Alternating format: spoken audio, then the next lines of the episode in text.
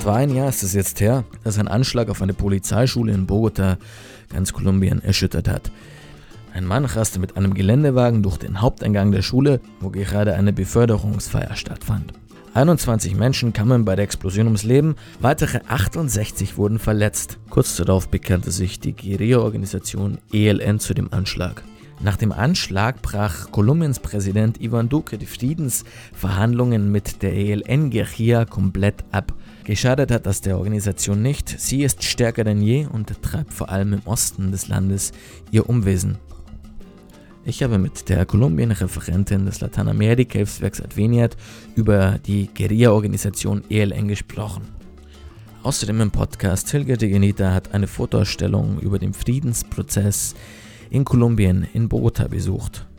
Ich bin Julian Limmer, hallo zu einer neuen Ausgabe Hörpunkt Lateinamerika. Ende 2016 hat das Nobelkomitee in Schweden Juan Manuel Santos mit dem Friedensnobelpreis ausgezeichnet. Er war zu der Zeit Präsident Kolumbiens und hat mit der FARC-Guerilla einen Friedensvertrag geschlossen, der den 60er Jahre andauernden Bürgerkrieg ein Ende setzen sollte. Doch drei Jahre später ist die Hoffnung etwas getrübt. Der Friedensvertrag steht auf der Kippe. Ex-Kommandanten der FARC-Guerilla sind wieder in den Untergrund gegangen und zahlreiche Ex-FARC-Kämpfer sind Mordanschlägen zum Opfer gefallen. Trotzdem hat der Friedensvertrag in Kolumbien einiges verändert in den Köpfen der Kolumbianer, wie eine Fotoausstellung zeigt, die meine Kollegin Hilde de Genita besucht hat.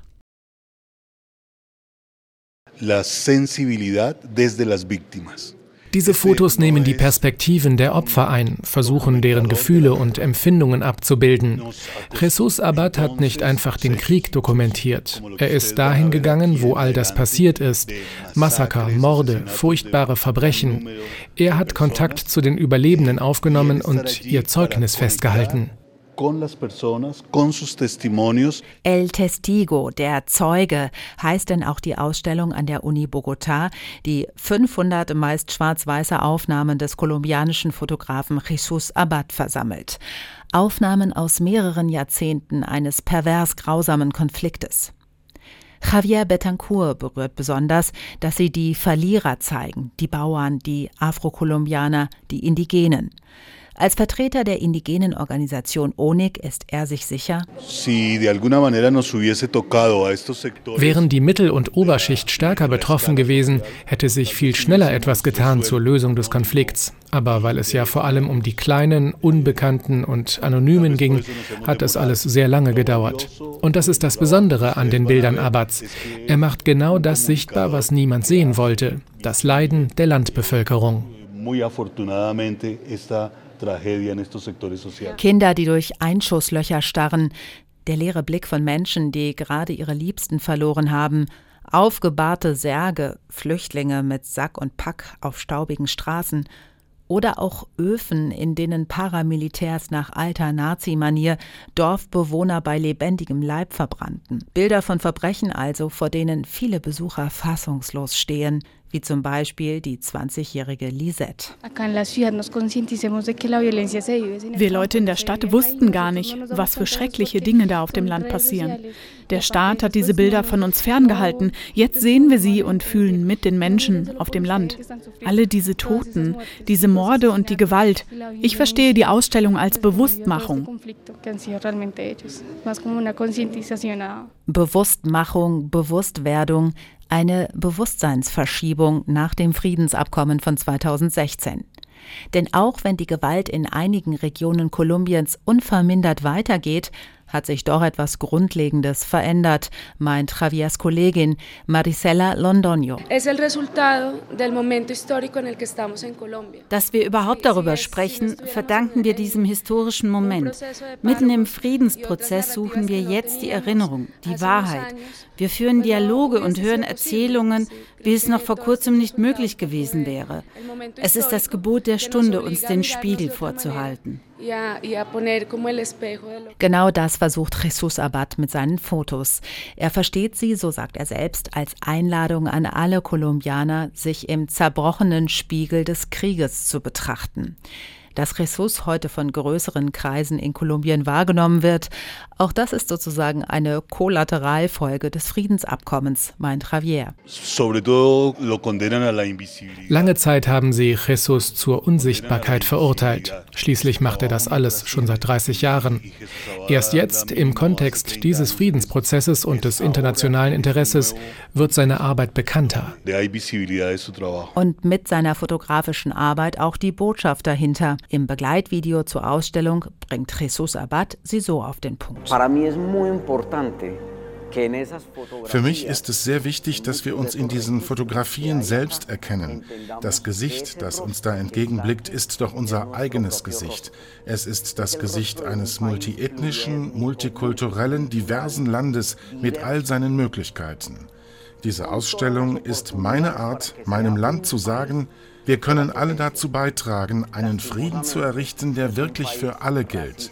Nicht für kleine Gruppen, politische oder wirtschaftliche Eliten, für alle.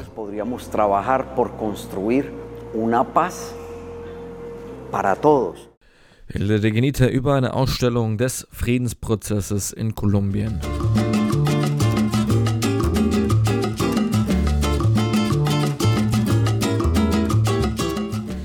Seitdem die FARC vor drei Jahren die Waffen niedergelegt hat, ist die ELN an ihre Stelle getreten als schlagkräftigste Guerilla-Organisation Kolumbiens.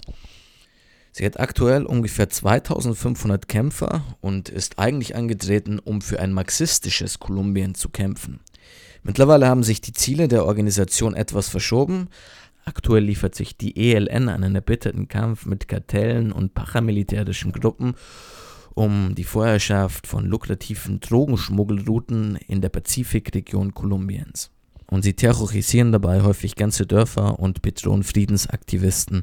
Nachdem Ivan Duque nach dem Anschlag auf die Polizeischule alle Friedensgespräche mit der ELN eingestellt hat, ist die Organisation stärker denn je. Deshalb habe ich mit Monika Lauer-Perez über die aktuelle Situation in Kolumbien und die ELN gesprochen. Monika Lauer-Perez ist Kolumbien-Referentin des Lateinamerika-Hilfswerks Adveniat. Hallo, Frau Lauer-Perez. Vor einem Jahr hat äh, Präsident Duque nach einem Anschlag die Friedensverhandlungen komplett abgebrochen, aber auch davor äh, waren die Friedensgespräche mit der ELN ein bisschen in Stocken geraten. Das hat sich schon angekündigt während dem Präsidentschaftswahlkampf von Duque. Er hat da einen härteren Kurs gegenüber der Guerilla-Organisation angekündigt. Doch die Gewalt in Kolumbien ist immer noch sehr stark ausgeprägt. Ist der Kurs, der härtere Kurs von Duque, gescheitert, Ihrer Meinung nach? Also ich denke, bis jetzt hat sich erwiesen, dass dieser Kurs nicht zielführend ist. Also die Gewalt nimmt nicht ab, sondern die Gewalt nimmt zu und zwar massiv. Und die Stärke der ELN nimmt auch zu.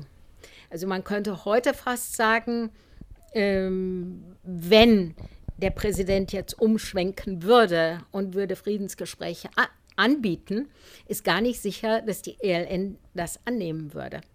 Denn äh, sie hat keinen Grund. Sie ist stärker denn je, sie ist größer denn je und sie kontrolliert mehr Gebiete denn je. Wie sieht denn die aktuelle Strategie von Duque aus? Also im, im Prinzip äh, fährt Duque die Strategie der harten Hand, die er von seinem Vorvorgänger Alvaro Uribe, der ja auch sein politischer Ziehvater ist, übernommen hat.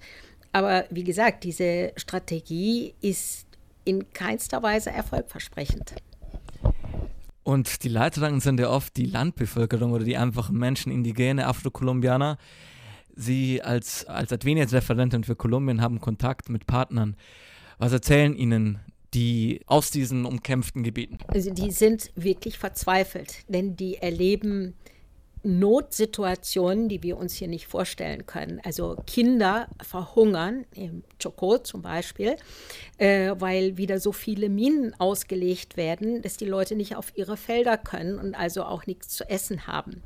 Leute sind eingekesselt, werden festgehalten, können sich nicht bewegen, sind also absolut dem Diktat von bewaffneten Akteuren unterworfen, nicht nur von der ELN, auch äh, paramilitärische Gruppen, ähm, Drogenkartelle. Also äh, im Prinzip geht es den Menschen schlechter als vorher. Die sagen, also fast alle, Vorher wussten wir genau, wo es gefährlich war. Vorher wussten wir, mit wem wir uns einigen mussten, äh, wie wir uns bewegen mussten.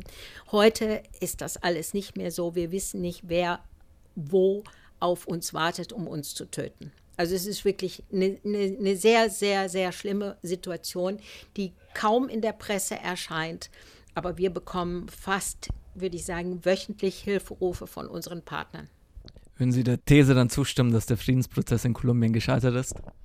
Also ich, ich mag das nicht so sagen. Hm. Denn äh, irgendwie ein bisschen Hoffnung muss man, glaube ich, für Kolumbien noch haben. Aber wenn die Strategie so weitergeführt wird wie, wie jetzt, dann glaube ich, dann wird man bald davon reden müssen, dass der Friedensprozess gescheitert ist. Was müsste denn Ihrer Meinung nach in Kolumbien passieren, damit noch ein Friedensprozess äh, positiv ausgehen kann? Also die äh, Umsetzung des Friedensvertrages, äh, das ist äh, eine der Voraussetzungen, damit also die Chancengleichheit äh, erhöht wird, dass die äh, Landbevölkerung nicht ausgeliefert ist, sage ich mal, dem, der Willkür der bewaffneten Akteure, also Präsenz des Staates in, in den Regionen auch.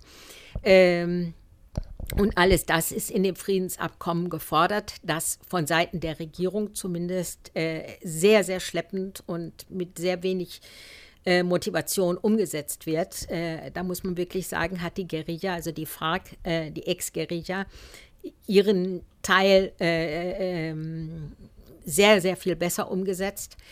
Ähm, also die Umsetzung dieser Punkte wäre eine der Voraussetzungen. Zum Zweiten ähm, immer wieder tatsächlich Verhandlungen mit der ELN zu suchen. Denn man geht davon aus, dass die ELN im letzten Jahr um circa 1000 Mitglieder gewachsen ist. Ne? Also die sind jetzt ungefähr bei ja, zwischen 5.000 und 6.000 Kämpfern, äh, die sehr zersplittert im Territorium agieren, also nicht so wie die FARC, da wusste man, wo die waren und konnte die auch finden mit einer zentralen Kommandostruktur, sondern Splittergruppen, die autonom agieren. Also es ist wahnsinnig schwierig, die militärisch zu schlagen. Also im Prinzip bleibt nichts anderes, als den Dialog zu suchen. Allerdings ohne diese ja, Zwangsjacken, die der, äh, die Regierung äh, der ELN schon verpassen will, bevor sie überhaupt anfängt zu reden. Vielen Dank für das Gespräch, Frau Lauper. Gerne. Das war's auch schon wieder mit. Das war's auch schon wieder mit der Ausgabe über Kolumbien und die Helen-Guerilla.